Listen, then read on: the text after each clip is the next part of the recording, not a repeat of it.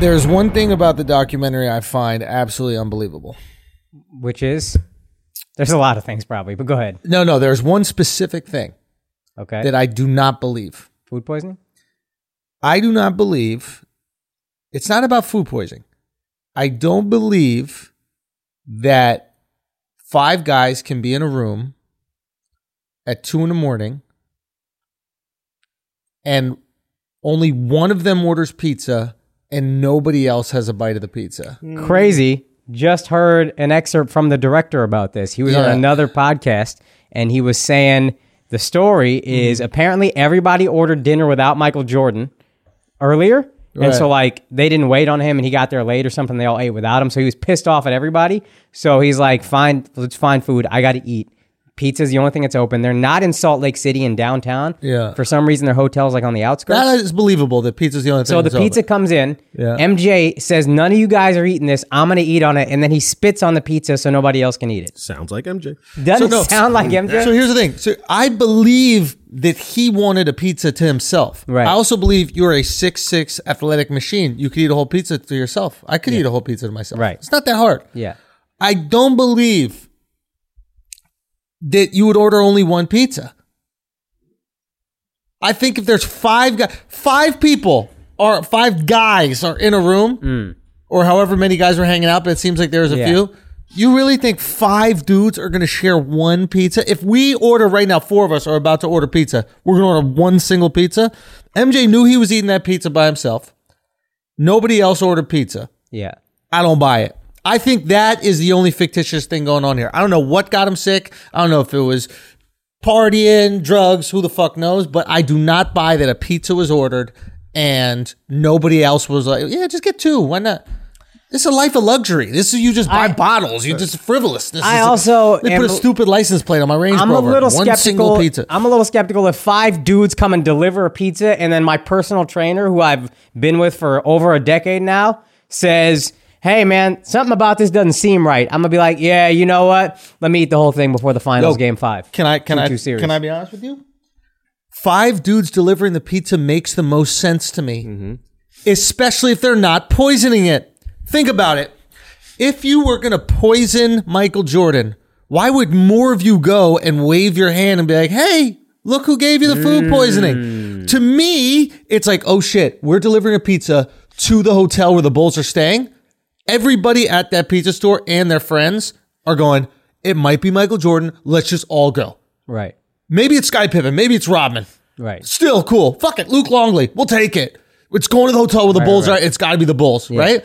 They're all showing up. They're admitting guilt if they all show up. The second there were like five guys came to the hotel, I was like, nope, not food poisoning. No way in fucking hell. It That cannot makes be. sense. That makes sense. Right? You're admitting it. It's like only a rapper would be so dumb to like say they did the crime. Also- That's what these guys are doing. I need a real doctor, not just an Indian, to verify this. But my understanding is food poisoning takes like 36 hours to really take hold of. It's like, I can push back on that from personal experience, and Jameel can attest to it. What happened? we both had the same sandwich, but his metabolism is way quicker than mine, I guess. And he got sick quicker while we were living together. And he was throwing up in the bathroom. And I was like, you stupid fucking idiot. You can't eat lettuce, you bitch. And then literally two hours later, I was like, huh? Huh? so after he recovered, I'm in the bathroom just shitting and throwing up. And he's just going, you stupid fucking idiot with your slow metabolism. Uh, it's funny. Okay, fair enough. But yeah, I don't know it's a that. I- little sketchy, right? But Tim Grover has always thought it was food poisoning. I remember I read his book and he said, fair. I think it was food poisoning. Five guys delivered it. I felt weird about it this is day. okay, let me throw something at you. Also, real quick, if Yeah. you're Jordan, a guy who believes what he believes and you can't convince him differently, Mm-hmm. if he thinks it was food poisoning, nothing will change his mind. That's the story he's going to stick with forever. If he So- thinks it's food poisoning. I think it was food poisoning, but I don't think it was intentional. okay. It, it's late. It's the last place open. I'm pretty sure they just have shit sitting out. It probably went a little bad or whatever the case is. Like there's just a ah. ch- ch- there's a chance. I've, that, I, there's a chance. There's a chance. I've worked in a pizza place. yeah. I spent my childhood working in a pizza place. Dude, the pizzas would be out for fucking days and we would eat them. Nothing goes bad. Like the cheese is so processed. Like everything is so fucking. But what about the meats? Like you have the pepperonis and all that shit pepperoni's, sitting out. Pepperoni's dried, right? So it's like it's already pre cooked. You can leave pepperoni out for. a while. I know your your thing is interesting, and sometimes coincidences happen, and when they happen to like great people we're like, uh-uh, something's going on here. Right. But like if you and I can get food poisoning, so can Michael Jordan. But when it happens to them, they're like, there's an attack. Right? So I think that could be it.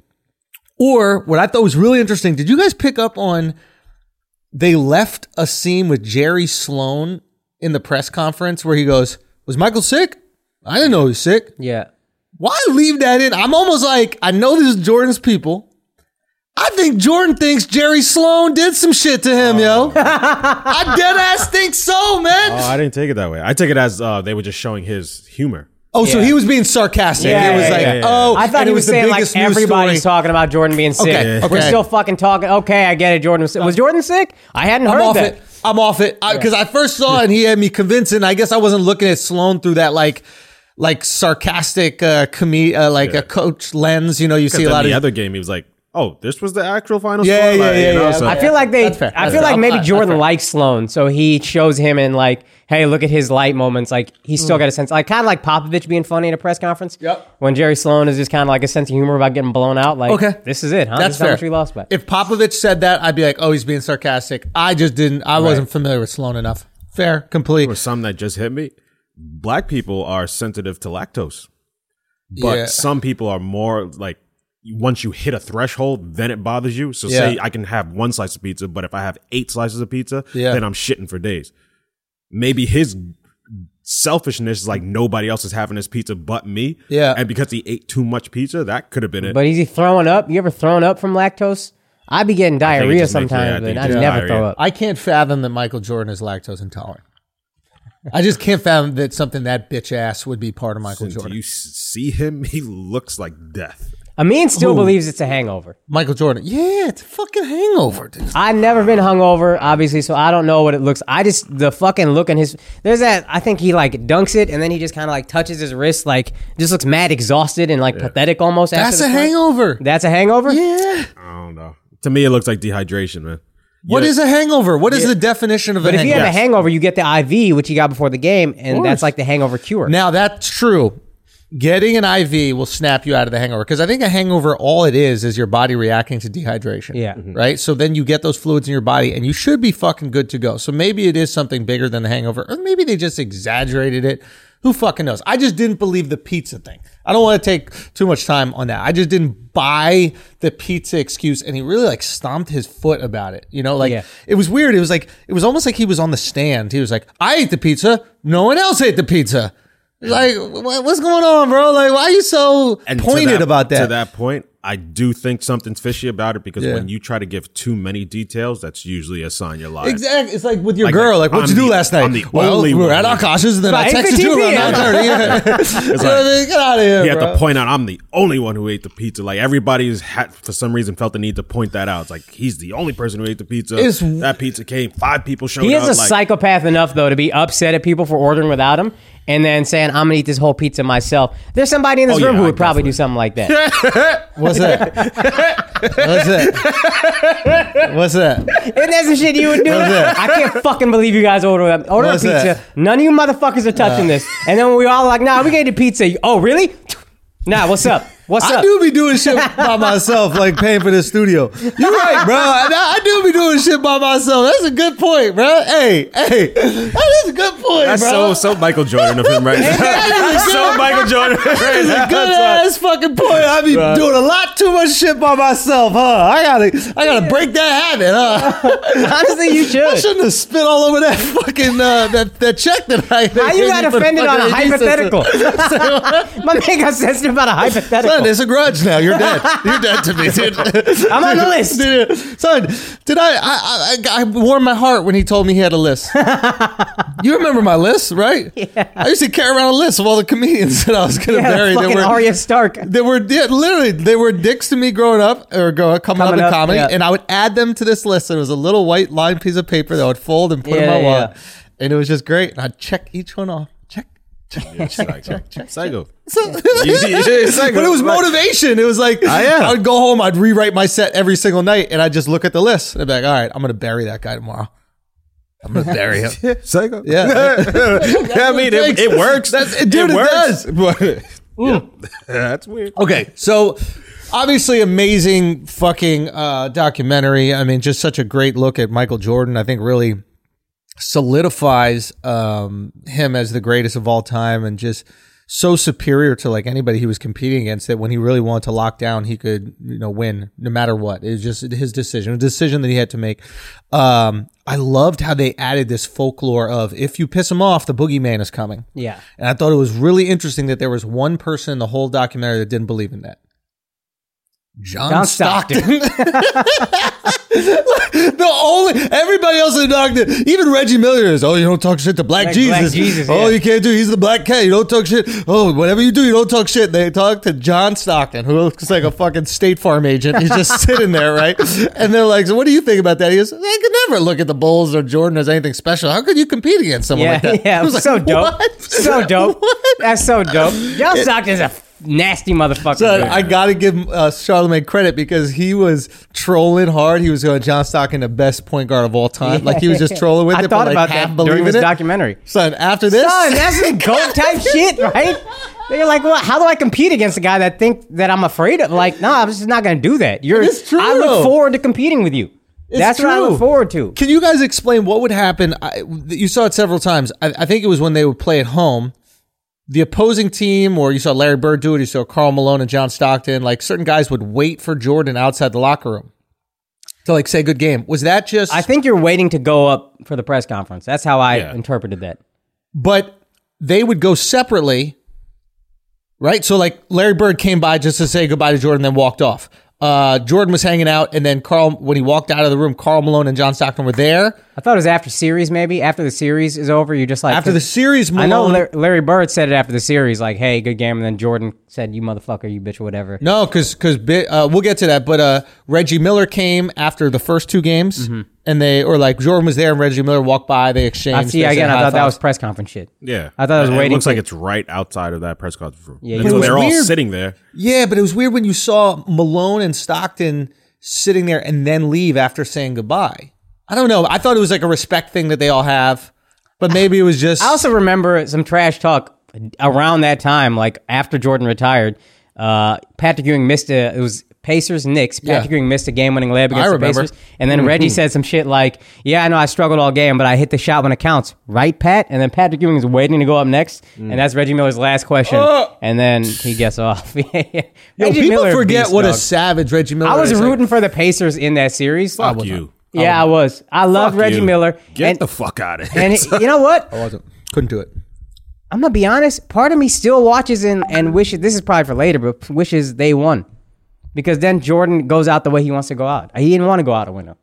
Wait, what? Jordan said that. I don't. I wanted to defend this until I lost it. I didn't want to retire having a championship and then. Sorry, there's two things I don't believe in the documentary. Okay, yeah, yeah, yeah. Fair enough. I do not believe that Jordan, this unstoppable force, there's literally nothing that can get in his way. He will do whatever it takes, whenever it takes. It does not matter. I do not believe that a short, fat egg of a human being could just be like, no, and he'd be like, yes, sir. I if Jordan really wanted that seventh try, I think that he could have went right to Reinsdorf and be like, bring back Phil, bring back Scottie, pay him, do one year like short money, and then give him long term, something like that. You can trade him. He has trade value. Rodman, give me one more year. I think Jordan could have made that happen, but he didn't try to make it happen, and that's on fucking Jordan. Mm, I watched that and I was skeptical, and now we're we're hopping very far ahead. But I was like, yeah, I don't know that I fully buy your explanation that you want it more than anybody on earth has ever wanted it. Jordan is a fucking singular human being, maybe in history, Yeah. and you're not willing to go over Jerry Krause's head and go straight to Reinsdorf and say, look, let me try to get Phil, let me try to get Scottie, let me try to work this out. You didn't want fuck everybody else talking, fuck them having a one on one. I'll make this happen. And Reinsdorf would have listened. There's so much. There's so many hundreds of millions of dollars you can make off of that dynasty. So that's the other thing about Reinsdorf. It's like one more year, you're making so much money, it justifies whatever luxury tax that you have to pay. I there mean, was no luxury tax back then. uh, there was a hard cap, maybe. No, yeah, but they had the the soft cap. They had the Larry Bird exception, so you could have signed. The luxury tax was like a year or two later, I think. Okay. and there might have been some some strike shit. Also, it's a fucking strike shortened season. But but so but back back up back Yeah. up to the bird rules, right? Larry Bird exception. If a player's played on your team for more than three years, I think, Right. you can sign them, and then it doesn't count against your salary cap. And You how many pay them. players can you do that with? I don't know if there's a limit. I think you done it with Jordan and Pippen. and maybe Rodman. He could have done it. Yeah. Again, we don't know for certain, but uh, and maybe we should look that up. I, I think that I just think that the main reason that we're I think that that he made it look like he was so furious that they didn't have a seventh shot, and maybe he's furious now because he didn't put his foot down about it. But Jordan was the single most powerful person in sports, and if he wanted, he could have switched that up. Now I've spoken to my buddies around the league, and he goes, and they said that like there's a weird thing that happens with players, even like the most elite players, they fall in line, and his take was you're so used to having coaches that you listen to what they say throughout your entire life. It's just part of the dynamics in sports that you just kind of respect authority. And I'm like, no, that's not true. Think about, you know, guys like mm-hmm. Kobe, guys like Bron, this, that, the other. He goes, yeah, they don't, but they do. So it's like a guy like LeBron didn't even know that certain guys were getting uh, signed, right? Like I think Bron found out that who's the big bum seven footer who's always getting texts and shit that the Lakers signed? Always getting texts. Texts, tech, technical fouls. Oh, oh, Dwight Howard. no, he just tore his Achilles. Oh, uh, Boogie Cousins. Boogie, yeah, yeah. Like I think he didn't even know certain people got signed, and he has maybe the most control of a franchise Right. for most people. So it's like he's like they just kind of fall in line. Granted, they are like the kings of the castle, but it doesn't exactly affect upper management. That's what he was saying. I didn't personally buy it. To his point, though, that's now it still happens a little bit. And 25 years ago, Maybe it happened more. we didn't. There was no real precedent for giving players all the power. yeah. I just, yeah, I, I was looking at him like you could have got a seventh if you. So publicly, all you got to do is say once publicly. You go one interview, you know, the news guys, somebody comes up to you with a microphone, just like, you know what? I want to come back for another year. The only way I'll do it is if we get all these players back as well. Bulls make it happen. The franchise would implode if you did The not make city it would implode. Yo, Simple take, as that. Hot take. I put all the blame on Phil. Okay. hundred percent of the blame on Phil. Okay. It when Jordan was watching that clip of um of the owner saying like uh going Whatever, to Phil, yeah. it's like we can run it back one more time. And Phil actually turns it down. He's like, And "Oh, they I don't, don't think it's play- gonna be fair to Jerry if we do this." I And they wanna don't play that Jordan the clip of Phil saying Jerry came to me and I said I don't Yeah, I don't think it's fair. That looked like Jordan was seeing that for the first time. Yep. And I bet you if Phil would have been like, okay, let's do it one more time, Jordan would have came back. Everybody would have came back. I really, and like you said, I think Jordan fell in line. And if my leader's not coming back, Yeah. then I'm not coming back. But he got put- the leader to come back one more year. Like Phil wasn't supposed to come back. no, no, I know, six. but I'm saying Or before to run back six, for yeah. the seventh. Yeah. I don't think Phil told anybody else that, hey, they gave me the option to come back again. I think Phil wanted a break, and I and Yeah. I think this is really interesting look into Phil because you can see how much of a hippie he is. Like even when they celebrate, like everybody's going crazy, and he's just kind of like, "Whoa, we did it, Yeah. dude! I didn't even know you were gonna make it happen." He's like fucking Scooby Doo, man. it's really crazy. So I uh, loved everything he said to Jordan in that moment. It was It awesome. was beautiful to watch. That was all you. Like that's why he's Phil. But and he, didn't he seem so? And I hate to use the word zen, but like, didn't he seem so zen even in that moment?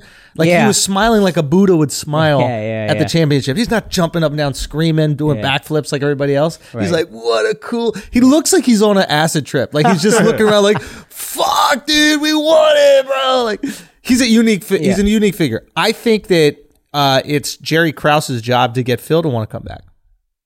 Clearly, Krause's ego gets the best of him here, right? Yeah, that's fair. I'll even push back on what I said earlier, which was he was the great blah blah. I still think he's incredibly talented in constructing that team, but his ego got in the way. That being said, he's justified it after the fact, Krause, uh, by breaking up the team by saying that everybody got old. Yeah. And he put out this article that's on NBC Sports. It's or an something like that. excerpt from his memoir that's still That's not right. published. His his memoir is going to come out, and it's really cool of his uh his wife who's still alive. Yeah. She's been asked about this documentary, the Last Dance documentary, and she's like, he has a book coming out. I'm going to let him have the final word. I'm not going to say anything. That's that's pretty dope. That's dope. you know? Yeah. Um, and he basically goes through all the decisions that were made. Right. Yeah. They did like these intense uh, medical evaluations of all the players. Yeah. And obviously, they thought Michael could still play.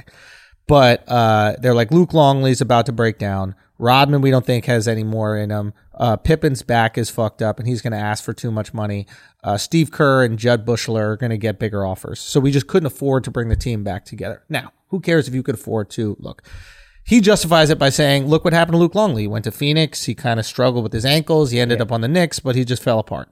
Uh, then they go. He says we did Scottie a favor, basically, He really did. He goes, we we did a sign and trade for Scottie, so so he could make more money. So he made twenty million more. And the, I think the reason you can make more is because of the Larry Bird exception, which proves they could have signed. Because what they do is they sign Scottie Pippen to a big deal. Mm-hmm. It doesn't fuck with the cap because you can sign him to more or whatever. I think it's the Larry Bird exception, and then you you trade him. I right, think that's right. why. Maybe, yeah, maybe, or maybe it was one of those like um, you can sign a longer, you know, Oh, yeah, yeah, yeah. extension Okay. for a team Yeah, that yeah, you're yeah. on That's to right. incentivize You're right. players to stay.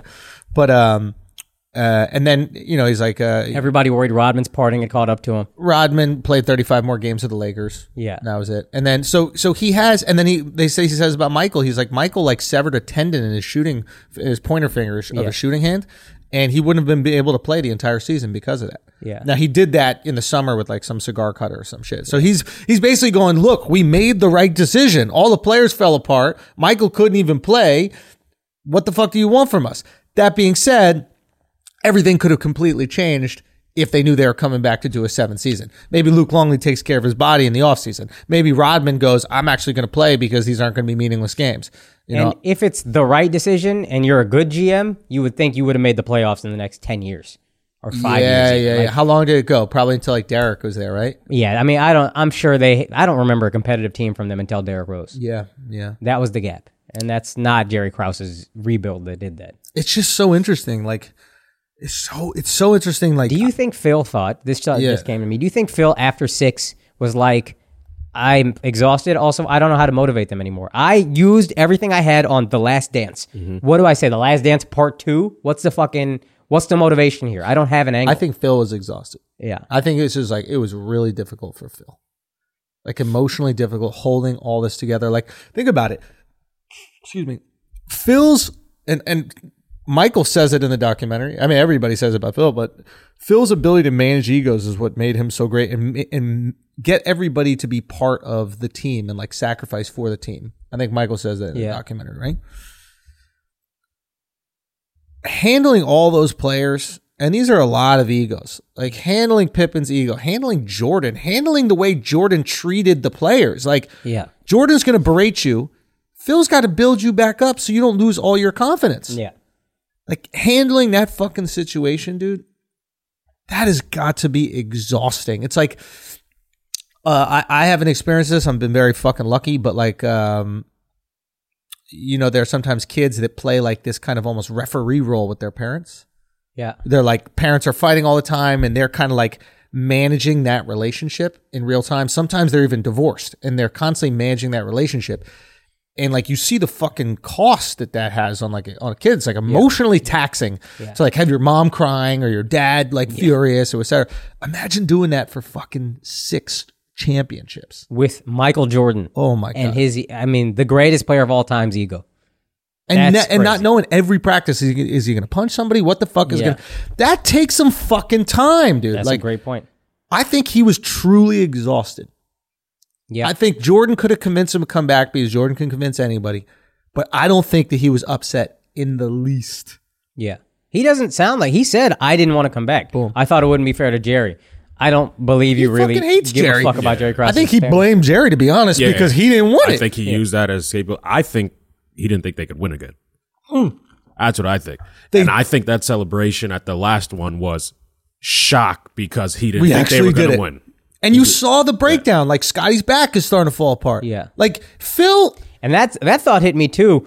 This is actually crazy. MJ, when he came back the second time, didn't miss a single game those three years, which is insane. Unbelievable. But like, Unbelievable. You think about their run, and there's no playoff series where they're like, "Yo, we had a big injury to this guy, we had to overcome." Hmm. And you see that all the time now. The Warriors last year, hmm. Kevin Durant goes down in the finals. LeBron hmm. a few years ago, Kyrie and Kevin Love are out for the playoffs. Like that just happens. It happens almost every year. Never happened to the Bulls. This is the first time I was like, "Oh, he's hobbled." Yeah. And then before that, the last time was Scottie Pippen got migraines in Game Seven eh, against Detroit. Like, Yo, can we talk about that a little bit? Like, Pippen's legacy took a fucking hit. Like, if Pippen, his entire career, has sacrificed for Jordan to achieve what he needed to achieve, that continued in this documentary. yeah, yeah, Right? Like, because in order for Jordan's greatness to show game five, Pippen needs to be this focal point with another back injury, or I'm going to sit out in the playoffs because I didn't get to take the last shot, or I'm going to have a contract dispute and get my you know, ankle Yeah. surgery in the fall. Like he got destroyed in this they fucking tried to documentary. they bro. tried to help him out. I was noticing in this portrayal of Game Six where they had the trainer because Jordan probably didn't say shit, but they had the trainer being like every anybody who questions Scottie Pippen's heart is out of his mind. yeah and the trainer physically like medically knows what's going on with this guy. Yeah. so he's like anybody who questions Scottie Pippen's heart, they don't know what they're talking about. That helped, and then there was a a moment when they're doing the mic'd up shit. and it's- I guess it's cool that Jordan left this in, but before the last play, after Jordan makes a shot, Scottie Pippen's like, nothing easy. I'll take a charge if I need to. Don't worry about it. And that's him saying, like, we, we're going to win. I'll put my body on the line. I don't give a fuck. That's fine. You got a bad back, taking a charge. Yeah. That's trauma. So you dude. think that they were trying to protect him a little bit, a his little image bit. a little bit, I, A little bit. Because it is a balance, right? It's like how do we make Jordan look heroic yeah. without giving him adversity to overcome? And you can't say the adversity is scoring on Brian Russell. Yeah.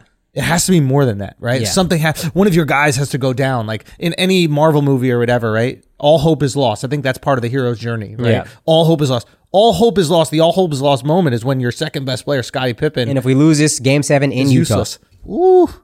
And game seven at home, Yeah. I've always said this game seven at home is Game a six, huge deal. And then when I watched that Pacers thing and Reggie Miller is talking about that one three that Steve Kerr hit, that if uh, they may get the rebound or whatever and we score it's a five point game, Steve Kerr hits it, ties the game. And then he's like, that shot changed everything. I was like, what are you talking about? It's 1 3. And then he said, the building got energized in a way that we couldn't handle. And that's what happens in a game seven. That one shot. If you're in front of your home fans, it's different. The charges you up. Yeah. There's a uh, God. It's so interesting to see like my own bias, especially as like a young kid, because I remember watching all these things in real time as a kid. Do you guys remember seeing these actually happen? I remember where I was sitting. Like these, the last two championships are the only ones I remember. Exactly, because we're Yeah. too young for the other ones. But these ones, you're probably watching with your fam. Like I remember being in the living room. I remember watching uh, Reggie Miller hit that 3 Remember the three that gets him to win, Yeah, right? yeah. Uh, and I remember Reggie Miller pushing off. And I remember being so furious, and I'm like, "That was a push. He fucking shoved him, whatever, like this, right?" And then I remember later when Jordan gives a little nudge to Brian Russell, going, "That's not even a push. It was, it was just I was so in love with Jordan, I was completely biased about what was happening." That being said, that Brian Russell thing was not even close to a push. One of the guys said it best. It was like it was like a maitre d walking you to your table. Yeah. like, Bob Costas, and that's such a that Bob Costas Costas? way to put Oh, it. Ah, beautiful. That's such a rich white guy way to put it. it's, a, it's a maitre d. So what many the fuck people is go, a maitre the d? a yo?" maitre d? Yeah. Like, what was you talking about, Bobby? but maitre d puts his hand on my wife's back and lets you know what's gonna happen. Yeah, um, but it was it was delicate. Yeah, bro. it was barely. A push. It was like he was- delicate. his momentum was going that way. Yeah. I think that was just Jordan helping himself keep balance. Ooh, that's how he shifted his Yeah. energy a little he needed bit. to shift his energy a little because he was going full speed to the right And then stop, That's why he got snatch. him. Yeah, And then this is just a little bit okay. Back, I'm over here. I mean, boom, and to the fact that he hit a game-winning three against Russell. I think it was the year before. Mm-hmm. Yeah, I think- completely forgot about that. Yeah, I think it was a jumper game one the year before. Just, but you know what? This was actually so. I'm. get- I was getting kind of worn out on the grudge against this guy, grudge against that guy, and then he's doing Yeah. the Russell. You're on the list. I It's like, wasn't. all right, I loved it. All right. hey, I dusted out my pen this weekend. I'm not gonna lie. I need to put some more motherfuckers on the list, bro. I need to put them on the list. yo, and I get that, and I think everybody kind of does this. I'm fucking. I remember this guy, but it's just you're just going. We're just going to it so many times. But the Brian, the Byron Brian Russell, Brian, I always thought it was Byron. Son, me too. Brian Russell thing when he was like he's on the list, and then he says, "I studied him. I knew he played defense on his toes." Yeah. that's that's how he got him, and I mm-hmm. think that's how he got him the next year in Game 6 If mm-hmm. you're playing defense on your toes and you're going one way, a switch back, you're you're done. Yeah, I It's didn't easy for you to really. fall. I mean, I was really cool how he analyzed that. I didn't really understand what that meant because they always tell you in camps and stuff like that to Be on play your be on toes. your Yeah, toes. It's the most dynamic way to. I mean, if you're just walking around your fucking heels, I don't think you're going to do a better job stopping Michael. I Jordan. didn't see it in the first shot. In the second shot, I was thinking if you're just kind of always like you don't ever really plant and you're just going one way, it's probably easy for you to get got. So I, I would feel like it, it's easier. I feel like it's easier to defend that or any kind of like uh, movement back. What is it, side to side? What is that? Uh, what is that called? Uh, Shuffle. Kind of shove or like agile, like agility based movement mm. is easier when you're on your toes. I mean, that's what they teach you. Literally, the drill to move back and forth is hop on your toes to the right, You to the left. about. Yeah. So it's like when he was saying that, he was like, I saw he always plays D on his toes, and I knew I could get him. And I was like, You mean good D? Yeah, I think he meant it in a different way. I, I saw know. how he always followed through in his jump shot, and I knew it wasn't going to go in. I was like, That's what you I do. thought You I follow thought his through. man he always had his weight forward. Right, Always just going whatever forward is. right, right. Uh, but it was interesting. Like, oh, once he has a grudge, it's it's like for Personal. real personal. Like, I'm gonna take it out on you. Let's see how how, much of can take it out is real, and how much of that is truly effective, and uh, and how much of it do you think is just kind of folklore for the documentary? I think he thinks it's fully real, and Uh-huh. I do think it's real to a degree. And I think a little chip on your shoulder helps. And none of us know how exhausting it is to win that much and have to find new motivation. Yeah, But I don't know if it's as real, and that's how I was getting kind of tired of it by that point. Is like I don't know if it's as real as we're as Jordan thinks it is, as a documentary's making it seem like it is. but that's the point of the documentary. I feel like it's not to obviously it's not to express that Jordan you know won six championships. I think what how they're trying to solidify him as the goat is basically saying he was so amazing that all he needed to do was focus, and he was so threatening that if he didn't like you, he could destroy you. And, And I, you know what I'm saying? Because it, that goes beyond numbers. Because we'll need another documentary to show if that's how Larry Bird played. We'll need another documentary to show if that's how Magic or Bill Russell or anybody else in the discussion. We know for a fact that's not how LeBron plays. yeah, You know, and and maybe we start to have that discussion, like the big difference between the two of them. One of the great things about LeBron is that he will make the right basketball play. yeah, The great thing about Jordan is he will just score. yeah. Right? Like people praise LeBron all the time. Yeah, he was doubled, so he passed off. And, you know, that guy who makes $1 million a year to shoot from the corner missed the jump shot. Yeah. Right? Jordan is going to score. Yeah, Paxson's going to hit one. Yeah, Kerr's going to hit one. Jordan is going to hit the majority of them. And you know what else? Jordan's going to score the 10 to 12 points before Kerr has the opportunity to The win reason the game. Kerr is open, Jordan Boom. been scoring this whole time, so he might as well just double. yes. You can't you can't not double. yes. Matter of fact, they even talk about everybody saying like on that last play, game six against the Jazz, everybody knew when Jordan got the rebound, get the fuck out of the way. Rodman the says it. I was just Yeah, thinking, that get was good. What were way. you thinking? This motherfucker gonna shoot. Get the fuck out yeah, the way. this motherfucker gonna shoot the fucking ball. Fucking, I don't give a fuck. It's so true. And then Kerr hits that shot. They really laid into the Kerr thing, huh? They gave him a nice little storyline. They did. I mean, that is a. I remember hearing that about Kerr and being like, really? This guy's a fucking. This guy's a beast a little bit. Like, Yeah. All right, guys, we're to take a break for a second. Let's talk about greatness, man. Greatness is very important. And uh, being great in basketball, being great uh, in your passion, and being great during passionate moments is key. And how can you be great? How can you be the greatest? How can you be the GOAT? You might need to take the chew. Now, if you're new to this podcast, Blue Chew is the guarantee for the best sex of your life. If you're a girl listening, if you want to have the best dick of your life, just get your man to take a little blue chew. Chew that thing down. Same active ingredient that's in Cialis or Viagra.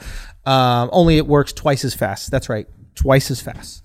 It is twice as fast because you're chewing it up. Okay. So there's not that awkward hour. You're just waiting for that fucking dick to get hard. It's hard. You are ready to go and you are going to have the best sex of your fucking life. They don't say this, but it's been true for me. The thing helps me control my nut. I don't know how this is possible but it feels amazing. Usually, when it feels amazing, boom, you pop. Not this.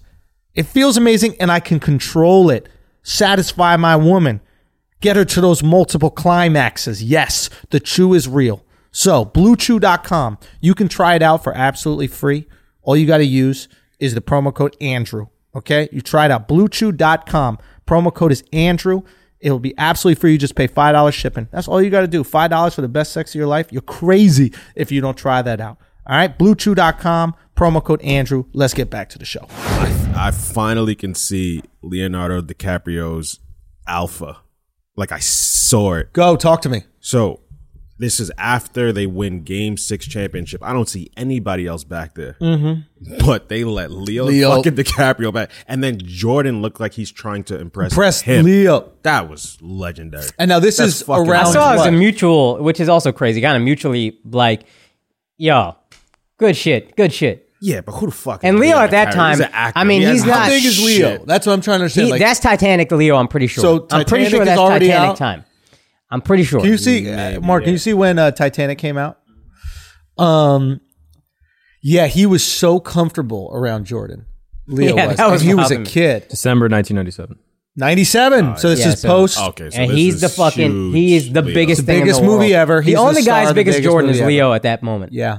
Okay, I'll give it to you, but it was just weird. Girls he's like Titanic the way I we se- like the I se- Bulls. I seen your movie. Uh, he doesn't Yeah. even get the name Man in right. the Iron shit. Mask, like, yeah. And he's like, uh, he's like, oh yeah, I quoted one is one for all, all for one. That Three line. Musketeers. Yeah. That's the wrong movie. Was Leo in Three Musketeers? Nah, but wasn't there Nah, I think to there was that, that? line also in the movie. He said the man with the iron mask or some shit like that. They also Yeah. said it in that, and that's why he said it before the game. And he's like, God damn, like Leo, big dick Leo. Yeah, son. Leo not big playing it. dick because they son. kicked Seinfeld's ass the fuck out. The, Yeah, right. They rushed him out. Uh-huh. Leo was because like, the show's trash, and Phil understood that. Fuck outta here. That's the thing. So Phil, I was watching Phil Seinfeld this weekend. recognized, So bro. this shit is fire. Phil son. You can still watch. He really shit, did son. recognize. They probably got- Why do they even make the end of the bread? If we don't use it, just stop the bread. It's a good point. a it's a good point. Yeah. I'll- Isn't that you be every- bringing up great points Son, and act like that's I a could- regular I could Seinfeld bit. I'm like, Se- yo, Seinfeld's that's a whole fucking act. banger. Yeah. Seinfeld's whole act. I'll write Seinfeld. It's right great now, points? Right now. Just right now, like this. Boom. easily. 100%. Easily. So, They probably got Seinfeld out of the locker room because they were like, man, Jordan gonna be too geeked out. We need him. We need to save his energy. man. yo, yo, get him out of here. Come on, yo. Come on, man. We can't have Jordan over here trying to impress this guy with That's his funny that was the bits. flu game. Seinfeld's in the locker room. watching Seinfeld. And he was so laughed out, he was exhausted. Yep. you know why he was thirsty? Them pretzels. yeah, Oh, dude. fuck. Trash. Seinfeld's trash. why do they call it air? Air can't jump. Nah. That's Seinfeld, Nah, son. son. That's I don't even get it. Air's just up there. What's the deal? I don't get it, yo. What's going on? You should have on? stopped at the bread. The bread, I was, the bread was a great fucking point, yo. Damn, bro, I thought I had Yo, it. and you said that bread shit. I was like, that's a good point, yo. All right, let He's me really think of showing me another- Seinfeld's genius right now. That's just hard to be Seinfeld. yo. Even Seinfeld said they're not all gonna hit. You know what I mean? They're, they're not all gonna hit. Oh fuck! Let me see what other notes I have. Why do you warm up, not warm down? Damn. son. Whoa. Seinfeld's a living legend. Why is it warm? That is such a Seinfeld touch. We call it warm up, but then we call it cool down. But heat rises. The oh, that actually makes sense. you fucking idiot. Yo, the more you talk, the more he talks. In every Seinfeld joke, though, it's Yeah, just the more like, you talk, the what's more I- direction of this word? Let me ask some questions about it. Now, the more you talk, the more I think we need a Last Dance documentary on this Seinfeld special. Yup. We need to know, man. How'd you do it this whole time? Goat ass Seinfeld. How do you come with this comedic genius? time and time Well, again, that man son. did that 22 times a year with full episodes. Son.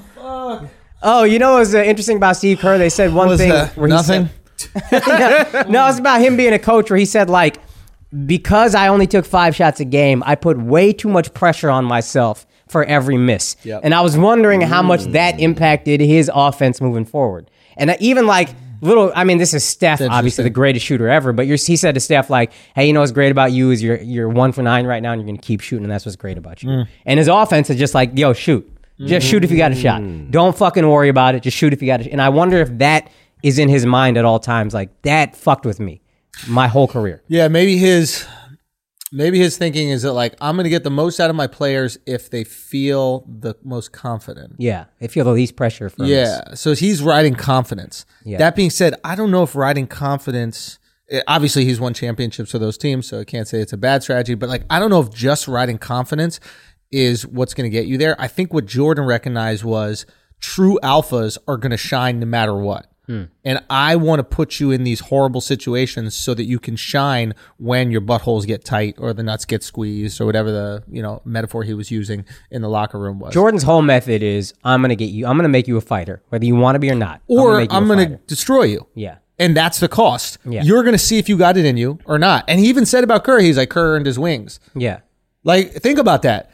He's not going, he saved us. He goes, he could be part of the team now. He hit the game winning shot for the finals. Like, think about that, bro. That's crazy. Yeah. Wow. He gets the game winning shot in the NBA Finals. He goes, yeah, he earned his wings now. He's one of the players. And Kerr was so excited. Jordan trusted him on the bench. Oh, dude. that was such a funny. Kerr is funny, man. When he was Oh, just like, dude. Jordan whispers to me, like, you know, if I'm gonna be. He literally, goes, yo, can you pass me some Gatorade? He goes, I'm gonna be there for you.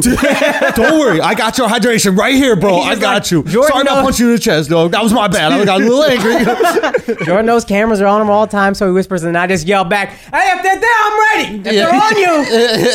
like he's so geeked that Yeah, Jordan's trusting was. him. Think That was- how that good a that would feel. moment. That was a if cool Gordon, moment. if Jordan is like, "Yeah, I, if Ah, that's true. That how geeked would you be?" Yeah. and it was cool. that He was just self aware about it. yeah. Another thing I remembered from old shit is Reggie Remember Miller. when they kicked Seinfeld out the, the locker room down? Remember, Remember they This sent guy, that motherfucker? 'Cause he's too great, yo. But we're like, get Isn't that the crazy? fuck out the locker room. We don't need you analyzing Yo, shit. Jordan's ego got threatened by Seinfeld. You know I mean? Ain't that How can crazy? something be a locker and a room?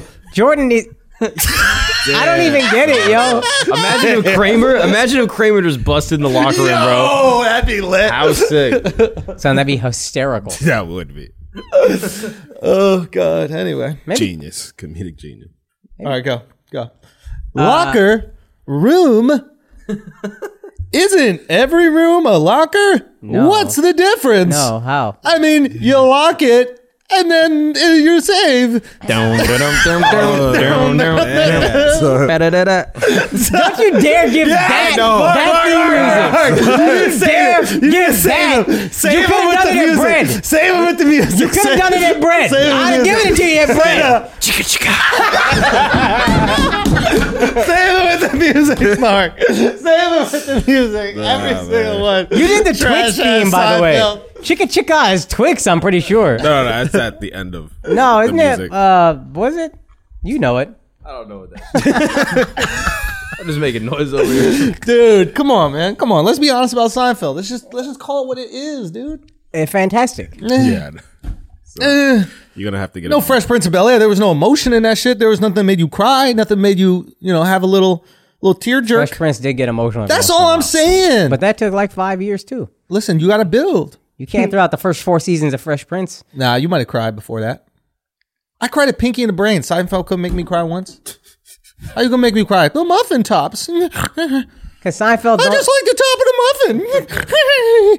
that's a No great oh, shit. point. We all like the fucking top of the muffin. So why don't they just sell the top of the muffin? Mm. it's not how it works. It's like your mm. bread point. See what I'm not how saying? it works, See what I'm son. saying? It's not how it Seinfeld works, is the bro. Socrates of our generation. Son, he how asking the Works, questions. It's not how it works. He asking son. the questions. So, fuck Socrates. Son. Real talk. right? This is Socrates. Like, what's the deal with thinking? Come on, Mark, hit me, Mark. hit me, Mark. Stop. Boom, da-dum, dum, dum, There we go. dum, dum. Son, all y'all do is ask questions, old red pill ass motherfucker. Seinfeld just red pill in everyday life. He is. He really is, dude. Come on, yo. It's okay to hate Seinfeld, man. He Why you got sucks. such a problem with shows named after your own last name? What's that? Schultz? Wait, I like that. Yeah, so why you hating on Seinfeld? That's where you got the idea from. Just That's not it. even his real last name. What's his real last name? Not something. He's something not Jewish. He's not even Jewish. All the reason to like him Seinfeld more. pretends to be Jewish. You don't know that? That just makes me love him more. Seinfeld's not actually Jewish. Sounds familiar. Dude.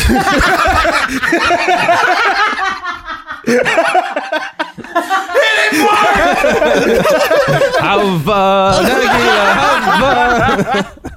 Oh, Nagila, Hava. Oh fuck. it's all good, bro. Come on, let's go. Let's get back to this, man. Oh yeah. Why do you get back to something? wow. Couldn't even finish it out. Seinfeld. You keep making trash points. Imagine hanging out I with know, Seinfeld. Imagine hanging out with Seinfeld. You just got to deal with that all day. Yo, can you pass me the scissors? Scissors? What's the deal with the plurality? I mean, it's just one thing, scissors. Why is it a pair? Because it's the two things cut. What do you mean it's the two things? The two pieces of it. So scissors. one each one of those things is a scissor. Mm-hmm.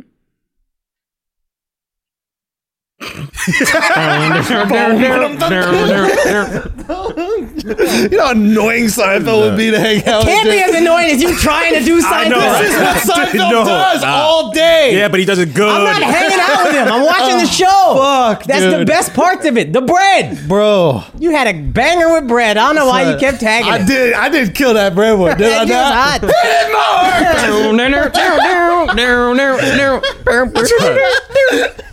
Yo, Angie's gonna go home like Bart Simpson and just write Seinfeld over and over. Baby's like, I'm taking this motherfucker out.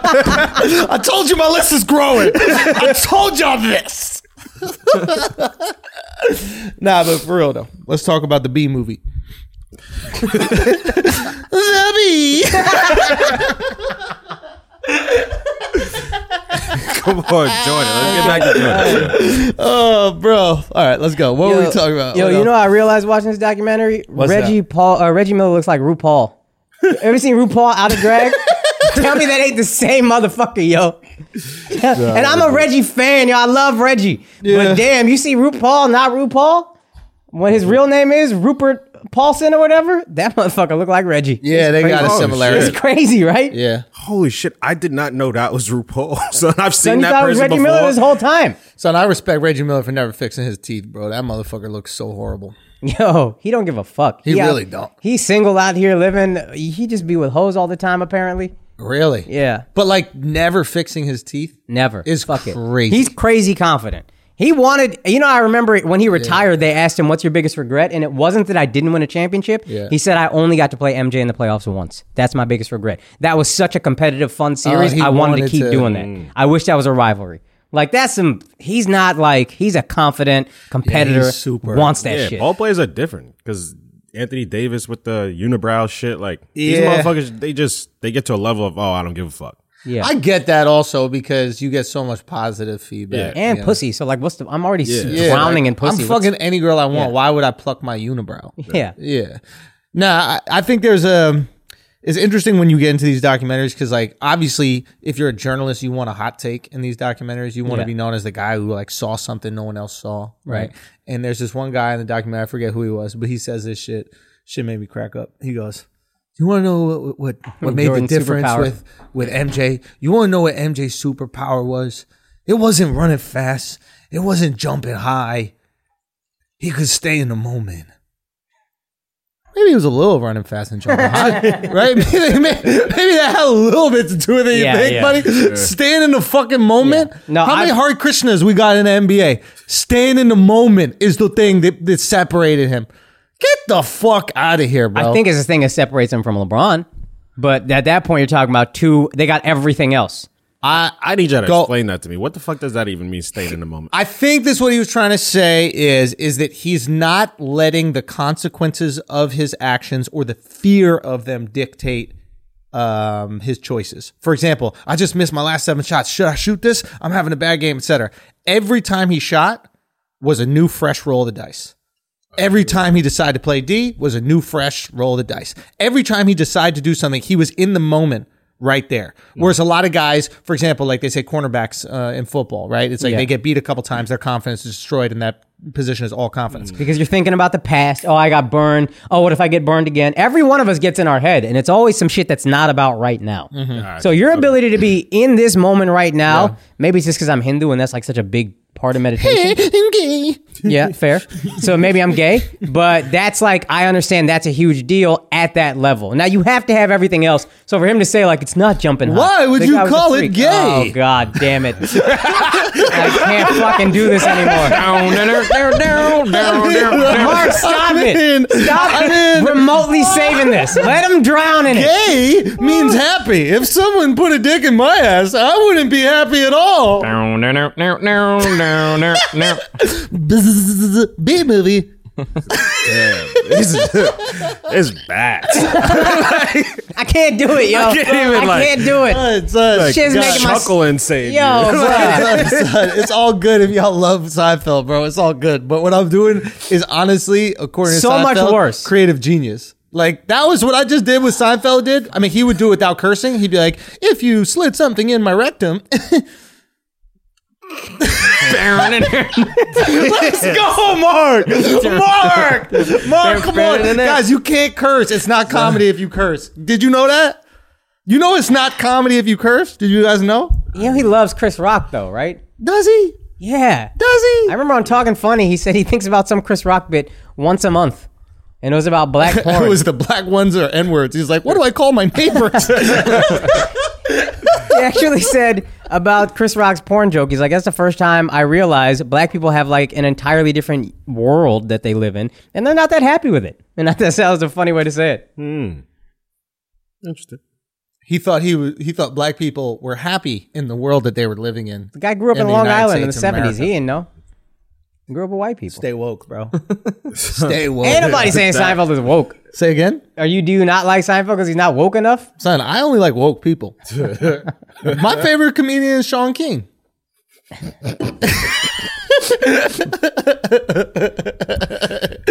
Did you have any other points Come on, on, bro. that? Shaun King. Jordan- You know Shaun funnier King's to have- music? Shaun King or Umar Johnson? Who's funnier? That shit is tough, bro. Those are one, of- two of the greatest social media comics of all time. Um, it might be Dr. Umar Johnson. Real talk. Shouts to the goat, the prince of, the of Pan Africanism or something. Okay. Yeah. You're What? right. This is great. Um, did you have any more notes on Jordan? On Jordan? Yeah. No, but I have some Seinfeld stuff if you guys want to call. Handle it anymore. Uh, Let me tell you something. The more that it bothers you guys, the longer we're gonna stay in it. That's just how this works. Oh, okay. Oh, I love it. You're killing it. there we go. It's gold. It's gold. There Seinfeld sucks, yo. Seinfeld sucks. Let's get on with it. This is Drew basically spitting on your hypothetical pizza right now, bro. Yeah, That's exactly what it is. I don't know- even know what that meant. I'm on board though. Basically, it's the same thing. All right. Um. Anything else? Um, yeah, there's a few things I noticed. One, Jasmine Jordan, kind of a Stop joint. it. Stop it. Kind Stop of it. a joint. Stop it. I gotta pull her up. I, I Stop it. You know, black guy kill on TV. Stop it. Al turned it off. She's she's on there it. fleetingly, so I could have been wrong. And I didn't think she was worth Nah, I rewinding, did- I but I was like, she- is did- she, she was kind kinda of a joint? Okay. This is a discussion we should have on the podcast. I, I I disagree, but I'll you guys can have the discussion. I disagree. First of all- fine looking, fine looking, sweet First girl. of all, I Sweet didn't know girl. she, he had a daughter. huh? I know he had a daughter, so good Yeah. for him for protecting We did not He hear not even a peep from his wife ex-wife. Or his current. Oh, current wife. Neither of them say a single. I want to. If you want to talk about a fucking maniac, who knows them more than the wife, right? Yeah. Think about that. Who had it worse, first wife or second wife? First wife. First wife, I get, but like wife. he's gone all the time. Really? I mean, yeah, he's on road trips. He's, you know what I mean? He's training all the time. He's he's gone all the time. Yeah. Second wife, this motherfucker, he's playing golf and then he coming home and then he playing golf and then he, you know what I mean? Like, there's nothing. To, there's no road trips. She was like bitching about shit, wasn't she? Who the first The wife? first wife, First right? wife. Apparently, they got married because he got her pregnant. Ah, so it was kind of a. But then he had more kids with her. Yeah, which is weird. Do you think he just compartmentalized? Maybe that I'm shit? wrong, but I think it's just like, ah, we're together. Let's just keep fucking. and let's just have more of a family. And maybe she understood what it was. She's like, I'll be with this guy. We get along well enough. And then when she got divorced, I think she hired a PI, and she, the PI found all kinds of him cheating, this and that, and that's why I heard the settlement was like, basically, what what do you want?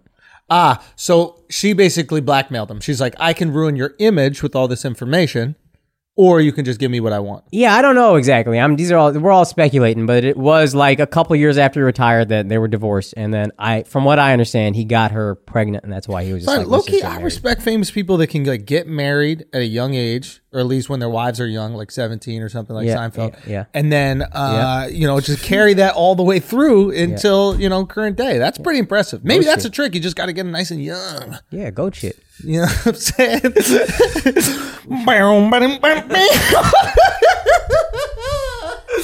oh, she might not know that one. Play like SpongeBob or something. What's it?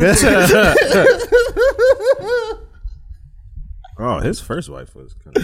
Who? Juanita? This is the first wife, right? I think that's the That's the uh, second wife. New one, right? Is she Cuban? This is her m- mother, I think. Uh-huh. This is Jasmine Jordan, and I think that's her mother right there. No, that's not Juanita, yo. Jasmine though, she alright. Yeah, No, she's cute. She's cute. she's all right. She's cute. She alright. It is interesting how genetics work though, like because like his both of his kids played college basketball, I believe, or at least one of them. Yeah. And uh, they were okay. Yeah, I think Marcus played, and he was fine. He was fine, but like you can't. That is the genetic. When you talk about like the genetic lottery, it it really is a lottery. It's a lottery, man. That's what I'm telling you. Like, Isn't that amazing? I LeBron's kids cool. could make it to the league. They're not going to be LeBron. He won the lotto. You got the residuals of him winning the lotto. But how dope is that? Like, it's refreshing to know that, excuse me, you can't just kind of like breed two athletes and then all of a sudden a super athlete comes out. Yeah. There is some, what is it, chance in life. Yeah. And that you're dealt this card, these, you know, set of cards and you have to do whatever the fuck you can with that hand.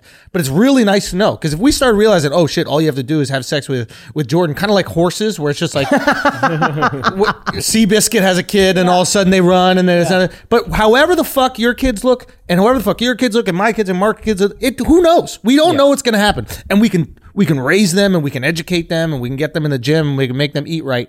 But there are certain things that they were just born with and they're going to have to figure things out with it. It's really nice to know that. The one thing is, though, Jordan married a regular girl. He didn't marry like an athlete. It'd be cur- I'd be interested to know if he married like Jackie Joyner Kersee or whatever back in the day. What would their kids be like? Because So- now you got two super athletes. Now you have two super athletes. There, there is a couple. Uh, uh, what is the name? She had a thirty for thirty. She was like an amazing runner, and then she was on steroids. Marion Jones. Jones. Yeah. she married Tim Montgomery, who was an American sprinter, Right. Who also, I think, might have had his own scandal. They should technically have the fastest kid ever, right? These are two elite sprinters. Yeah. Steffi Graf and Andre, Agassi. That's who I was thinking. Have that, kids together. That kid doesn't even play tennis. He plays baseball or some shit like that. I think, but Maybe they the were both swing like, could help, you know? I think they were both like, we don't want him to play tennis. Like, you don't. I mean, there's so much like off- societal pressure. Imagine Yeah. like every tennis fan waiting to see if you're going to be the truth. No, I remember her and then him and Pete Sampras had a big rivalry. They both their wives got pregnant at the same time. They were already getting offers for like millions and millions of dollars for their kids to play at a certain age. What? So it's just like I'm not doing that Oh, to this kid. Get the fuck out of here. You're out of your minds. So I think there's also that. Bro, wild thing. I used to play soccer with Pele's kid. Really? Yeah. How sorry was that motherfucker? You playing soccer with you? Yeah. Mark, no, Mark was nice. Mark was nice, but, But- in America, if you're Pele's kid and you're playing in America, you're probably not crazy nice. You're probably getting shipped off somewhere mm, to an academy or whatever. He was a nice kid. oh boy, Yeah. that's a term we use in comedy for Yeah. someone who's not funny. yeah, yeah, yeah. He was nice really- guy, nice guy. He was really nice. Oh, really? Yeah. That sucks. And imagine the pressure that he has to be great. Yeah. and he's just fucking trash. Yeah. Now, was he objectively bad, or was he bad for your expectation of Pele's kid? I don't know. I mean, I guess soccer's a little different, but he just like wasn't super athletic. He was like he also like moved around a lot as a kid, so he didn't get like training, all that How old stuff. were you? Like 14, 15? Okay, so they would have seen something in him Oh, by then. 100%. Yeah. You think that's why Pele moved to America? He's like, I can't have people knowing how shitty this kid is at soccer. Let's, let's go to let's go to a country where there's no pressure on you at all. He was hiding Be a them. fucking ballerina. Who cares, dog? Nobody expects anything from you. And he was pretty good. I think there was like some other things going on. I don't know if he was like super athletic and like just like kind of privileged and stuff. I Yeah. think that played more of a role. Privilege is tough too because there's no. Hung- it's hard to be hungry when you're not ever hungry. Yeah. That's why you got to respect a guy like uh, Steph Curry. Yeah, That motherfucker wanted it because he wanted it. Yep. He had every option to do anything else he wanted in life. but I also think there's not as much pressure if your dad is Dell Curry. If your dad is Michael Jordan, it's Without like, doubt. what's the fucking point even trying? Without a doubt, but still, like financially speaking, he was fine. Yes, 100. percent and he chose to go after that shit and become an elite shooter. And granted, he had the best coaching and he had access to facilities and um, access to his father. Yeah. Right. And elite competition. Like when you're in high school and you get to practice with the fucking Raptors Yeah. or whatever team he was on at the time, or maybe he wasn't even on a team at that time. But still, like when you're around these guys, you get to shoot around. I mean, of course, maybe that's why he developed that kind of like quick release. He's playing against guys that Yo, are six shit. eight, right? Yeah, yeah. Playing against guys that are six eight NBA players. The only way I could get this shit off if I just hoist it. That quick. might be the ideal situation because you know who else is a kid of a ball player who wasn't great, but he ended up being fucking great? Kobe. Ah, so maybe the goal is you have a mediocre father, not mediocre, but a mediocre professional father, kind of Yeah. like a fringe professional father. Um, a role player, pretty good, whatever. That's what Dell was. I don't know what Jelly Bean or whatever he was. I don't know how good he was, but Yeah. like, because here's the thing. I was just thinking about this. If you're Michael Jordan's kid and you decide to enter the league, uh huh. Bronny's going to face this too. And respect to him if he wants to go. But like, if you're not better than your dad, Yep. who is the greatest player of all time or second greatest player of all time, you didn't. You're a disappointment. Yeah. If you're not even that, like if you're Jordan and you're anything less, if you're Jordan's kid and you're anything less than the greatest player of all time, you're not Jordan. You're not your dad. Can we can we talk about the Bron comparison? Mm, yeah. Is there a much bigger gap now? I think it's gotten skewed the other way. I think we kind of forgot how great Jordan was, and now we're watching this. And I saw some poll that I got sent where they polled everybody and who's better at like everything you could be better at. Jordan won every single category, including better passer, and that's just absurd. Jordan is not a better passer than LeBron. Jordan is better than LeBron, and I think we remember, oh yeah, he's definitively better when we watch this. But now it's getting LeBron's not too even skewed. close. Yeah. It do you hmm. I think there's no denying the fact that Jordan is way more competitive. yeah. And that Jordan has far more control of the game. And I think that's the knock on LeBron, at least for me, is that yeah, he can play all the positions and yeah, he can do all this stuff and he's amazing, etc. Amazing passer, facilitator, but he can't control the game the way Jordan can control the game Yeah. and um, he's can control it very well. But he can't do what Jordan does, which is I will just take over in the fourth. Nobody else will touch the ball. Nobody else needs to score. I will make sure that I score, and if I need to get the stops, I'll do that as well. Yeah, it's kind of like that BJ Armstrong quote in the first three-peat, where Jordan just kind of figured out how to win. Yeah. Like, well, he wasn't even playing the game to play anymore. He just was playing to win. Yeah, And he just got it and saw the matrix, basically. yeah, It kind of seemed like that. And LeBron's not quite there. yeah. I don't know if LeBron has the confidence in his offense that Jordan does. Yeah. I think LeBron has the confidence in his ability to get the best shot in the moment for his team. Yeah. I think he knows how to do that. I don't think he knows how to get the best shot for himself. So I think you see a lot of times he defers on these last second shots because that is the best shot. Yeah. The best shot is to kick it to whoever the fuck is in the corner, right? Yeah. But when you need a bucket, sometimes you got to hoist it. Yeah. You got to be the one that puts it up. And of course, there's been tons of last second shots that LeBron has hit, and we can go throughout history and find them and, and make a point for that. Absolutely. That being said, I think he's limited in his ability. I know this sounds crazy, but the amount of moves that he has that are effective moves, I think he is more limited than Jordan. More limited than Jordan. He is Jordan is many more moves than yeah. most people, but Jordan was unlimited, or maybe he had eight go-to moves. They were all unstoppable. Yeah. I, I just think the gap is much bigger. And I'm someone who was ready to hand over the keys to LeBron. A year ago, I was probably saying on this very podcast, yo, it's on. LeBron is the guy. Yeah. I don't see it that way anymore. And granted, maybe I'm skewed by like this bias, you know, a documentary. But I, I just can't I can't give it to LeBron. Do you remember why I said I was taking that conversation off the table? Which like, like a year ago, LeBron being the GOAT? It was because LeBron went to LA and I we essentially knew this year he's mailing it in. And I was thinking Jordan would never do that. In this documentary, I feel so much more confident in that. Mm. Even in his second year when Jordan got injured and they were ready to tank so he could get a lottery player, in his second year, he was like, That's not how you play the fucking game. Mm. We play to win. That's what we do. Yeah, if you're gonna play, you play to win. And that's like that to me, that solidified. And also that quote, as much as it was overblown and that's Jordan's superpower, I think that's the thing that separates Jordan from LeBron a lot also is Jordan has no fear of consequences. And it's easier when there's no social media and all that, but like LeBron seems to get in his head a little bit. He makes the right basketball play, but he's calculating more than Jordan, it seems. Hmm. Jordan is, how could I be afraid of a shot I haven't missed yet? How could I be hmm. afraid to miss a shot I haven't taken yet? Hmm. That seems crazy to me. Like he's in the moment. He's just living there. Let's shoot. Whatever happens, happens. I think it'll go in. Let's go. LeBron seems to be thinking things through. You know what it's like with football? Peyton Manning and Eli Manning. Peyton is a definitively better quarterback, but Eli, I would trust more on the last drive of a game. Eli did it twice in the Super Bowl because to me, when I was watching Eli, he's not thinking. He's just going out there and playing. Yeah. And that only really benefits you there if you're Eli and Peyton, and Peyton is a fucking genius. And see, but Peyton was just always calculating, and that's why I thought Peyton wasn't as clutch as Eli. And I think it's a similar thing, but the talent gap is obviously much closer with Jordan and LeBron. Yeah. It's funny seeing LeBron's quote um, in his barbershop show where he's like, "Oh yeah, when I beat um, when I came back from three one, that's when I became the goat, Yeah. greatest of all time." Yeah. Like it's just so funny watching him say that while watching these docs. I'm like, Yeah. Not close, fucking- man. like shut the close. fuck up, son." Yeah. Not close, bro. Yeah. And I understand because LeBron is how old? 30, He's 35, Probably four, right? 35, yeah. 34, 35. So he barely got to experience Jordan. Right. LeBron's watching this right now and learning a lot about Jordan. Not saying he doesn't know who the fuck Jordan is, but I think he's actually learning about the greatness of Jordan, like a lot of younger people who are watching it. They're like, oh, wow, I didn't know it was like this. It's hard for LeBron to truly appreciate Jordan because he's not old enough. We are barely old enough. Mm-hmm. We only got to appreciate second three-peat. If any of us want, any of us want to sit in this room right now and be like, "Nah, I knew he was the greatest the first three-peat," you're lying. You don't remember it. You do not remember. I remember thinking he was the greatest after flu game. Because as a kid, I thought Which it was a flu. three-peat was that? Second three-peat. No, Exactly. exactly. To, your point, yeah. So I'm it's like, with you. so LeBron younger than us yeah, by at least two years, right? Yeah. And these are formative years. Like the difference between like seven and nine is big. yeah, You know, the difference between 16 18, nothing. Yeah. Like seven and You nine. could probably appreciate it because I appreciated it during the last two finals. Yeah. And And, how a old were you?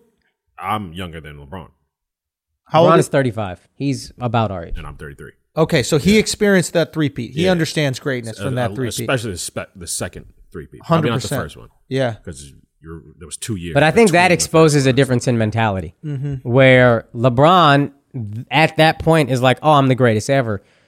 Jordan was never like, "Oh, I'm the greatest ever." It's good. He was just like, "I want to do something they haven't done." And then when he did that, what's the next challenge? Yeah. He wasn't like, I'm sure he thought it, but we haven't heard him openly say, "That's when I knew I was the greatest player ever." Son, LeBron has openly said, I don't need to achieve anything more. I'm good.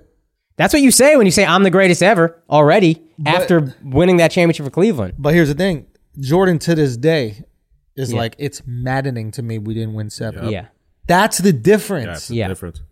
yeah, There, Jordan. The fact that Jordan will never be satisfied after winning the NBA Finals and hitting the game-winning shot, yeah. okay, of his final finals, he goes, "There's still some daylight out here. We can get some golf swings in." Yeah. Yeah, that was nuts. Yeah, Oh, I meant to point yeah, that's that out. crazy. Right? Yeah, great point. That was- LeBron is still in his career going, "I've accomplished everything I need." yeah, LeBron- uh, Jordan hits the game winner. Is like, let's go compete at something. Now, I am never satisfied. Bottomless pit. Keep filling. Yeah. Keep filling. Keep filling. And the fact that LeBron is satisfied means he'll live a much better life. He'll probably have a much better relationship with his family and his friends and everything. LeBron and his wife seem happy. LeBron yeah. seems like a great guy. Got the fucking school, the I Promise Academy or whatever I can. It's All like that. this guy's incredible. Jordan is a more incredible basketball player. That And there's a cost to being that incredible. there's a cost to winning. Jordan said it himself. There's a cost to winning. it's happiness in a lot of times. Yeah. Yeah. Jordan don't look happy now. Yeah. It's maddening to me we didn't win seven. That don't seem happy. yeah. Ugh, it's just great. That shot of him sitting on his whatever that thing is bench. Yeah. He's on like some Oh yeah, bench. that's a dope shot. the Thanos shot. Yeah. Somebody had a meme of Thanos, you know, at the uh, end of what is it, Endgame? Yeah. Not the end, but like midway The through the beginning Endgame. of- Oh, just great. Yeah. Just fucking great. Anyway, uh, anything else before we get out Let of me here? see if I had any other any other shit I Yeah, wrote like down. I saw after the doc was over, like whatever show that comes on after, um, they had that WNBA player Diana Taurasi? Taurasi, Oh, uh, I and did she also said like, "Oh yeah, when you're that competitive, you're sacrificing your life."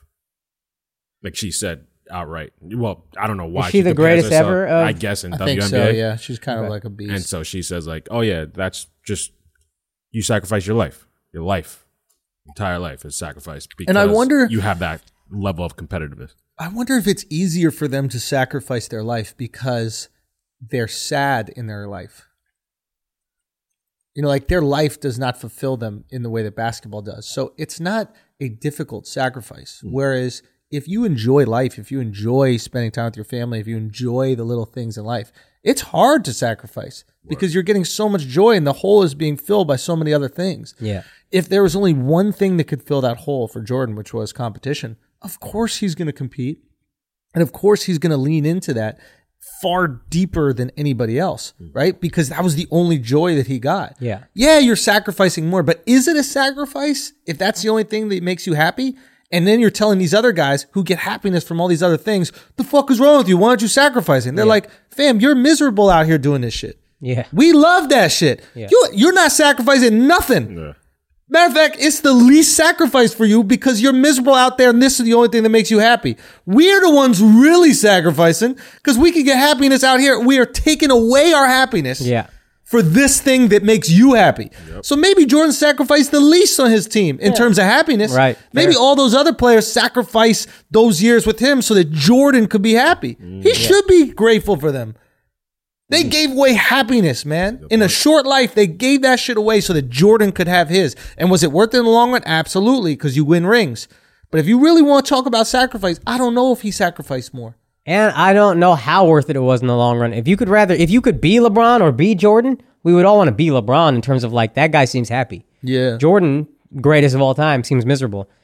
I think I'd rather be the second greatest of all time and live a great life because the time you're not playing is way longer than the time you're playing. Mm-hmm. Jordan was pro from 20 to 40 with two retirements in between. Mm-hmm. So what's that, 15 years? Yeah. He's going to live to be 70, 80. That's 55 years. You're just sitting there Mm. miserable for 15 years of greatness. I don't know that I would make that sacrifice if I could be LeBron. Three chips, did one for Cleveland, did everything he needed to do, bucket bucket list, second greatest ever. And the guy is I was trying to think of I was trying to think of other players who also have like that competitive or championship about them. And uh, Cristiano Ronaldo, he missed the birth of his twins because he was playing soccer. I love it. I love we it. love it. Was it just a regular game too? Was it a league game? I think it, it wasn't like a big championship, but it was like it's just because nah, the game is this It's is where I need important. to be. Yeah. he missed the birth of Man. his twins. Why you got to be there? It's not. You're not really doing nothing. You're like Come on, holding her hand. I kind of push back on guys Come being on, there son. for the birth. I do because You're like a dick. I'm not a dick. You what? are a what is what? What? What is going to happen? You don't want to be there to see What's going to happen is your you son is going to be born. That's what's going to happen. Yeah, Okay. like- your son will be born. Okay, and then what? You want to be there for that? Okay, I, I don't look. You got a problem. No, it's not a problem. it's not a problem, B. problem. It's like, look, it would be dope. It would be dope. You know who's not going to remember it? The son. My son, Yeah. right? So why be there the first year? Say again. Why be there at all? Yeah. The You know year? my feeling on parenting. You don't gotta be there till like three. 13. 13. 12 or Son, you 13. remember before thirteen, son. Say again. You remember your life before. No, no, you 13. remember it, but like it's not really anything important or valuable. Like I- it's not real parenting for a man until like 12 or 13. You know, I believe that 100%. I truly 100% believe that. You're just there being a Oh, good man. example as a man, but disciplining and that shit, that's all mom oh, until about 13 or 14, maybe even 15. I hope your shorty's listening right now. Hundred percent. I believe that. Hundred percent. Hundred percent. I'm not discipli- disciplining Hey my kids. I, I admire you because I think you might got the Jordan mentality. Yeah. I also worry about you because I think you might got the Jordan mentality. you know what I mean? so why would I discipline my kids T- we, when why would my you wife be, could discipline a kid. We're not talking about discipline. We're talking about being there. no, I'm gonna be there. I'm gonna be a dope dad. We're gonna go play catch whenever we want to play catch. But if you do something wrong, your wife is gonna. not- Okay, my but you wife is gonna I- handle that. I don't need to be there. Yeah, you said you I didn't need to discipline. be there I for don't their need to discipline my okay, kid. that's fair. That's a different conversation. Why would I sacrifice my kid loving me? But you said you didn't even be there for their birth. my no. Why would I sacrifice my kid loving me? Is so funny. Oh Listen, my god. I'm- you're gonna be like, mom's a fucking bitch. I'm like, well, that's all I'm saying. Like, you know I'm saying? So she, That's what I be saying. You know what I mean? That's what I, that's all it is. So then Who we you can telling? right, right though, right. Thank, thank you. Now, what if uh. your kid does some annoying shit to you? Like he smacks you in the face. He's No, eight no, no. I old. look at I look at my wife. Be like, come on, you gonna let him you smack? let that just slide? Come on, yo. You're what gonna kind of really kid you like- raising out here? What kind of kid? You're really gonna be like, hey, hold on, let me go get mom. Yo, t- go talk to your mom about what you did. Why would my kid slap me in my face? Because you're never there. You No. I'm there all the time. I'm, yo, you all right? You got a little personal up there. It's like, ah, they're Sometimes you need a father figure right really there. projecting on his life right there, son. Wow, dog. We need to make a phone call, bro. call, call Mr. Media real quick. Jesus. I'm going to be there. I'm going to be around all that. Right? That being said, it's more responsibility on wifey for the beginning. For the beginning. What your dad really disciplined y'all at a young age? Yep. Yeah. Yeah. Stop it. That was the only one who disciplined. me. Yep. Stop it. Bro, you never Yep. got spanked? Say what? You never got spanked? no. Clearly not. Oh, not. that's Clearly not. Do you see this guy? Who gonna spank me, bruh? Who gonna spank me? Who gonna why? For what? For what? Think about it. Like your dad's really came down on you at a young age. Yeah. Yep. You think your kid's gonna respect you when he when he does some fuck shit to you, and then you go, "Let me go get mom," and then and then your kid's gonna be like, "Wait, I can just do anything to dad, and he just doesn't care." Son, son, this what you what you're doing Dude, is that's how you can teach your kid to be a man. Is he disrespects you and you say, "Honey, this is why yeah, this is why y'all crazy right now. You're now. gonna let him talk to me This is like why y'all crazy right now. You think that a kid is gonna do something disrespectful to me? yeah. Nah. How would he know not to? Because I'm the dad. He doesn't even know what that is. Son, you, yes, he does. He's never 100%. existed before. Hundred percent. I come around and you fucking know silverback gorilla. you know what I'm saying? He can smell it. When dad walks into the fucking house, smell you it. know what time it is, right? When dad walks to your room, it's different than when mom little pitter Yeah. patter. And do you know why I'm afraid of my dad walking in my room? Why? Because he beat the shit out of me. Discipline you. My dad never needed to do that shit to me. My dad, it was easy, light work. Just walk to the room But why were you afraid of him? because. You weren't Because, afraid of your dad, yo. Say what? You ain't afraid Nah, of your nah. I was afraid of my dad, bro. Yo, I was afraid. I was fearful. your he dad, struck fear your dad in my is heart. the sweetest guy He struck earth. fear in my heart. if he never did anything but to I you- never disrespected. And yo, you know what? Some real shit. Not only did I never disrespect my dad ever, not even a single time, not once in my whole life. Anytime my mom, and my dad would fight about some shit. I'd be like, yo, ma, you need to chill the fuck out, yo. like, real talk. I don't care what it was. I would take my dad's side a fucking Yeah, but you're not as easygoing as your dad either. Say what? You're not as easygoing Yo, as your can dad. I be honest? I think I like my dad more than y'all like your dads. Let's be honest about it. None of y'all pushing back. None of y'all pushing back though. That's what I'm saying. Let me tell y'all, y'all don't know about can't- daddy strategy. Can't have My- this conversation outside Yeah, of Patreon. I yo. know, You right? can't do this shit outside of I'm just saying, my dad, whatever the fuck Too he many did, ears on this one. whatever the fuck y'all dad's dads did and my dad's dad, my dad did it in a way where my loyalty is to my dad till the, till we die, bro. Nah, I y'all think- be questioning your dads. No, I think you and Mark probably could tie. White fathers, it's white fathers. are- Nah, nah, real nah. I like my dad more are- than I like likes my his dad dad. way more, bro. Nah, not even close. I like bro. my dad more than I like your dad. No, my dad. That's true. That's true. That's true. My dad barely remembers me. I still like him more. Real talk. son. Whenever he remembers me, I'm like, yo, it's lit, bro. Today you Because he's defying science. Let's talk about some shit. Say what? Because he's defying science. That's the type of love he got from me, dog. I just want to tell you. Hey, bro, it's a different strategy. It's a different daddy strategy. I'm telling you. Your dads were busy disciplining you, and then y'all resented them. You're like, ah, fuck this motherfucker. My dad was like, yo, mom gonna handle that. Y'all want to play couch? I don't mind the discipline. Ping I pong? never- I, don't Son, mind the I know, discipline. Son, ping pong, play me left-handed so I could win. Ooh, ooh. you know what I mean? Like, it's you can't. That's how you dad. But if your dad never did anything to make you fear him, why'd you fear him? It's in here. It's not about fear. I don't want to let him down. That's the thing. You don't have to lead by fear. My dad didn't lead by fear. I didn't want to let him down, bro. That guy, the fucking goat, that guy always there no matter what when I need it. Man, all right, I can't let that guy down, bro. So he was your Steve Kerr, and our dads were Michael Jordan. Oh. You mean they weren't there for their kids? Yeah, I hear you. Hey, hey, hey. Jordan Shark.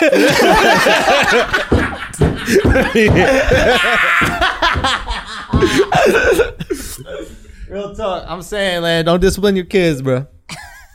don't discipline your kids, But bro. what happens at 13 when you're like, all right, uh, Charlie, whatever your kid's dumbass name is? Nah, that- every once in a while, you need to fuck some shit up, yo. But my dad could do it without being like brutal. Like, this is the thing. And I realized his strategy. My dad, anything that we wanted, he would always just go do. Anything we needed, go do. Doesn't matter, whatever it was.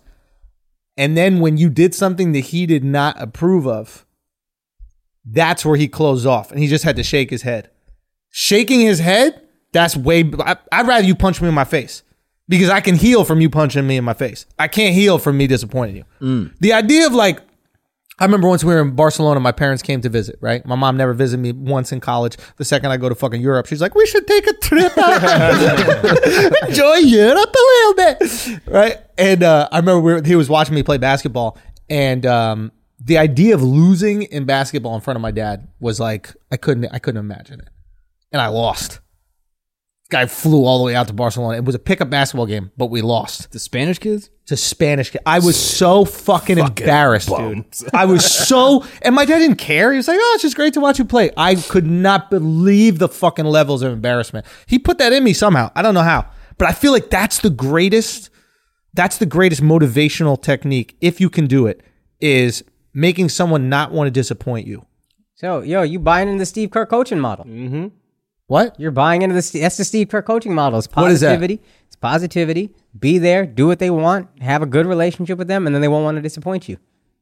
I don't, I don't ever compare my father to Steve Kerr. don't you ever do that. That's the most disrespectful thing you've ever said to me. I'm not comparing you to Steve Kerr's father. son. All right, let's table this for a flagrant. Like this, we Yo, got so an episode tomorrow. My dad remembered Jamil. Yeah, we got to cut. We got. My dad remembered Jamil yesterday. Like I went to hang out with him. So my dad losing his memory. If anybody Yeah, yeah, listening, yeah. right? And uh, losing it, and he's just having the most fun. He just com- he's a perfect example of like just acceptance of life. Yeah. like he accepts that this is what it is and this is Yeah. part of it, and that's why he doesn't. He's not like frustrated and resentful. He's like, yeah, it's a part of life. And we're just hanging out, and my dad remembered Jamil as my best friend, and uh, he goes, "Oh shit, how is Jamil, man? Oh, we gotta have him come over." And it was the coolest thing because to like forget so many things, but remember somebody Yeah. that was like had a profound effect on like my life, but also just like someone that he really cared about and like knew about. I was like, what a compliment! I got to text Jamil about that, but like, what a cool thing, Yeah. right? Like your your brain is only locking into these deep rooted memories at this point. There's no short term memory, no new memories. Yeah. It's just the deep rooted shit that's always been there. Yeah. It's like fuck, what what you did something, man, Jamil. You fucking you did something. You affected that guy's you know life in a way where like he's just not going to forget about you until there's nothing left. It's pretty cool. Yeah. Very cool.